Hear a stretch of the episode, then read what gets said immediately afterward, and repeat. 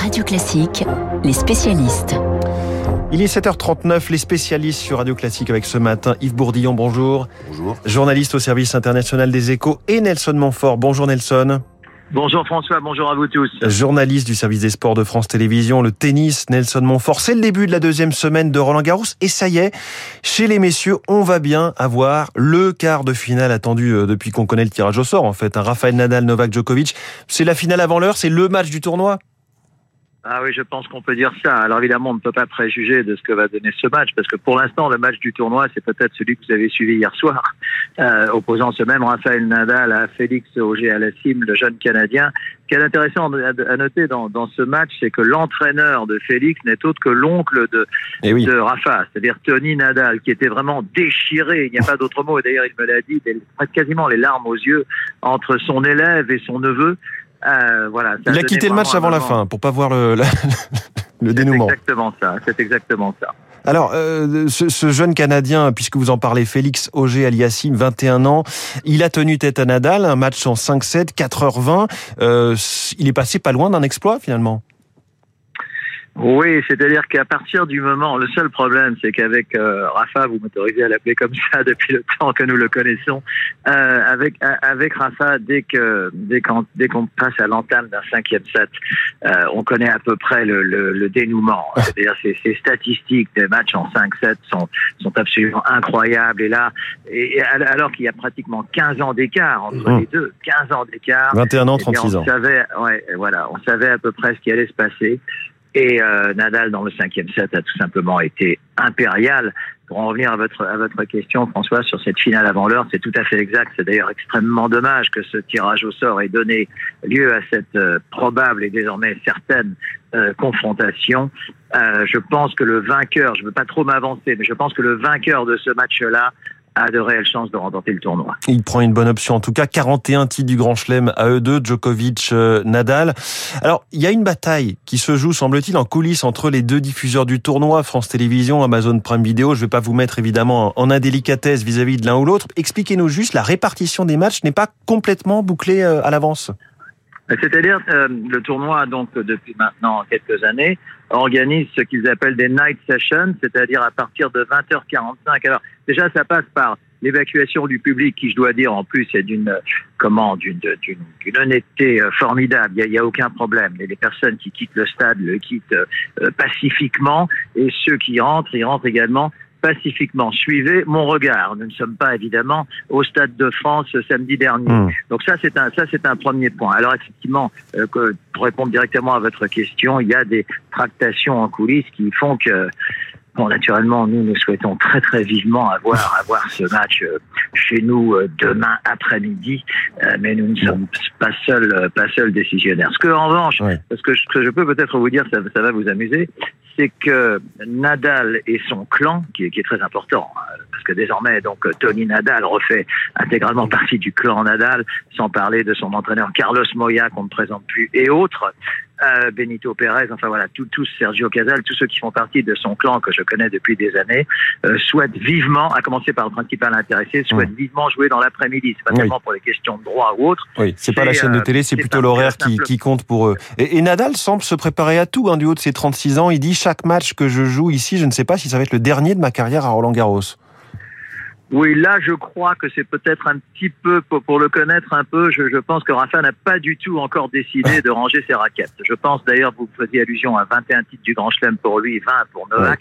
Euh, je pense, même s'il dit le contraire, ça trotte quand même dans sa tête. Aujourd'hui, si l'on considère les, les titres du tournoi du Grand Chelem, euh, Rafa est aujourd'hui le plus grand joueur de l'histoire du tennis. Je Mm. sais bien qu'il ne faut pas trop comparer les époques, mais je suis persuadé, puisque donc Federer est désormais en retrait, euh, qu'entre Djokovic et Nadal, il y a ça qui trotte, euh, qui trotte dans la tête. Mais j'aimerais simplement revenir à votre question. Je souhaite vivement, vivement euh, que ce soit nous qui retransmettions On ce l'a match euh, compris. demain après-midi. Alors, euh, Nelson, parlons de- du tableau féminin. On assiste à une hécatombe des favorites. hein. Les têtes de série numéro 2, 4, 5, 6 ont été éliminées, ainsi que Naomi Osaka, euh, Garbine Muguruza. Déception finalement pour toutes ces têtes d'affiche, c'est assez surprenant. Le problème du tennis féminin est en fait assez simple. Il y a un véritable questionnement concernant l'identité, la, la célébrité des joueuses. Quand on pense, et je, je pense que vous en souvenez comme moi, à ce qu'était le tennis féminin il y a encore quelques années, sans replonger trop longtemps en arrière, les sœurs Williams, et puis en allant peut-être un petit peu plus loin, Steffi Graf, Martina Hingis, sans parler de Chris Evert, Martina Navratilova, Aranxa Sanchez, Monica Seles, et j'en passe. Oui, j'ai pas de liste sous les yeux, elles, elles, me reviennent vraiment euh, comme ça en tête. C'était des véritables stars. Elles étaient même à un moment donné presque plus demandées que les que les tennismen masculins aujourd'hui. Euh, si vous je parle d'Inga Swiatek, la, la, jeune polonaise numéro, un mondial, et de très loin. Je pense que sa notoriété est très très faible. Je pense que vous serez d'accord avec moi, sans parler du numéro 2, 3 et 4 et celles que vous venez de citer. Là, il y a un véritable problème. Et si j'étais responsable de la de la WTA, la Women's Tennis Association, euh, je me poserais vraiment, vraiment des questions. Euh, c'est ouais. un, un véritable problème, voire même une crise que traverse le tennis féminin. Et c'est la raison pour laquelle Serena Williams et même à un degré moindre Vénus continuent plus ou moins leur carrière, même si elles sont absentes de Roland Garros. Oui. Nelson Montfort, et on comprend donc qu'il y a aussi du suspense quant au euh, nom du diffuseur du match que tout le monde attend, Djokovic-Nadal. Merci beaucoup Nelson Montfort, à très vite sur Radio Classique. Euh, Yves Bourdillon, tout autre sujet avec vous. Yves Bourdillon, euh, journaliste au service international des échos. On évoque l'Ukraine avec vous chaque semaine. On apprend il y a quelques minutes que la nouvelle ministre française des Affaires étrangères, Catherine Colonna, se rend en visite à Kiev. Il y a aujourd'hui ce sommet euh, européen extraordinaire sur l'Ukraine, évidemment. Pourquoi faire? Bien pour essayer de mettre en place de nouvelles sanctions, mais qui sont très difficiles puisque on sait que l'embargo sur le, les hydrocarbures russes est sur la table depuis trois semaines. On dit que c'est imminent, ben, ça fait trois semaines ouais. à cause du blocage de la Hongrie. Et puis cela illustre d'ailleurs les, les, dissensions entre les Européens en fonction de leur dépendance au, au gaz russe.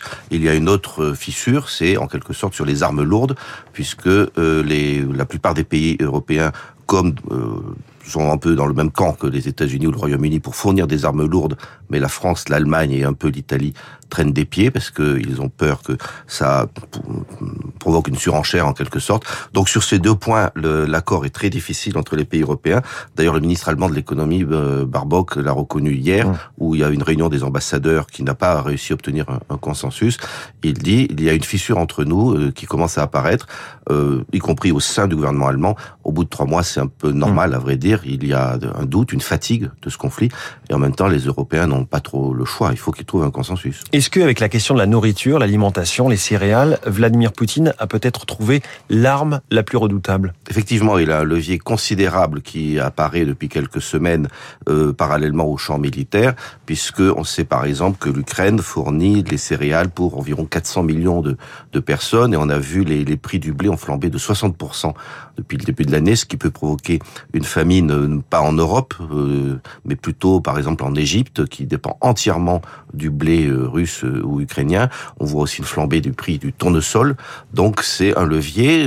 À vrai dire, Poutine estime que désormais tous les coups sont permis, puisque c'est une guerre assez générale. Ouais. Les Occidentaux ont saisi les devis, la moitié des devises de la Banque centrale.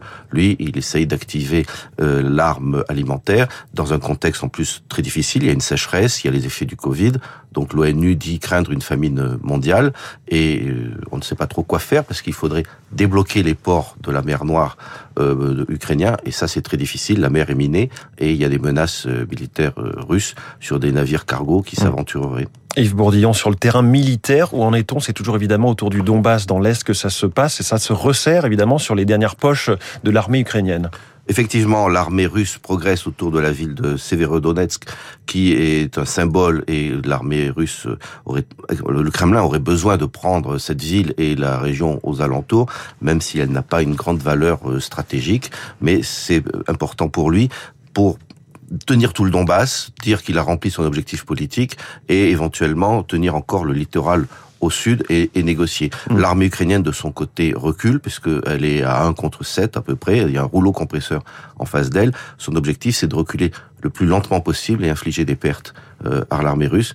Euh, on verra euh, lequel des deux tient le, le, plus longtemps. Alors, le président ukrainien Volodymyr Zelensky s'est rendu, euh, enfin, a rendu visite aux troupes dans le nord-est euh, du pays. C'était du côté de Kharkiv. C'est la première visite de terrain euh, avec évidemment treillis, gilet pare-balles pour le président ukrainien hors de la région de Kiev depuis le début du conflit. Quel sens vous donnez à cette visite? Oh, tout simplement, quelque chose de symboliquement fort, politiquement, c'est le retour de, de, de l'État, en quelque sorte, qu'il incarne dans cette région qui a été euh, bombardée. Kharkiv est la deuxième ville du pays qui a été euh, largement détruite, pas autant que Mariupol, mais il a estimé hier que 2000 immeubles avaient été euh, détruits. Donc ça incarne le, le retour de la, une vie normale. Et il a d'ailleurs, il en a profité pour limoger un, un, un responsable régional qui n'avait mmh. pas assez bien fait son travail. Donc il en profite aussi pour réaffirmer son autorité, qui est un tout petit peu, malgré le consensus derrière lui, il y a des petites fissures là aussi, comme en Europe, puisque par exemple son prédécesseur Petro Poroshenko s'est vu interdire de quitter le pays et a dit que il venait de que le président Zelensky euh, donnait un petit coup de canif mmh. à l'Union sacrée. Yves Bourdillon, journaliste au service international des échos. Merci beaucoup. On peut vous lire évidemment chaque matin dans le journal. Et Nelson Montfort, journaliste de France Télévisions pour, euh, c'était pour le terni tennis. Nos spécialistes du jour ce matin sur Radio Classique à retrouver évidemment en podcast sur les plateformes et sur radioclassique.fr. Il est 7h50 aux États-Unis. Les années passent. Les fusillades se succèdent se succèdent, pardon. Les présidents déplorent les morts, mais la législation sur les armes ne bouge pas. Dans un instant, le journal imprévisible.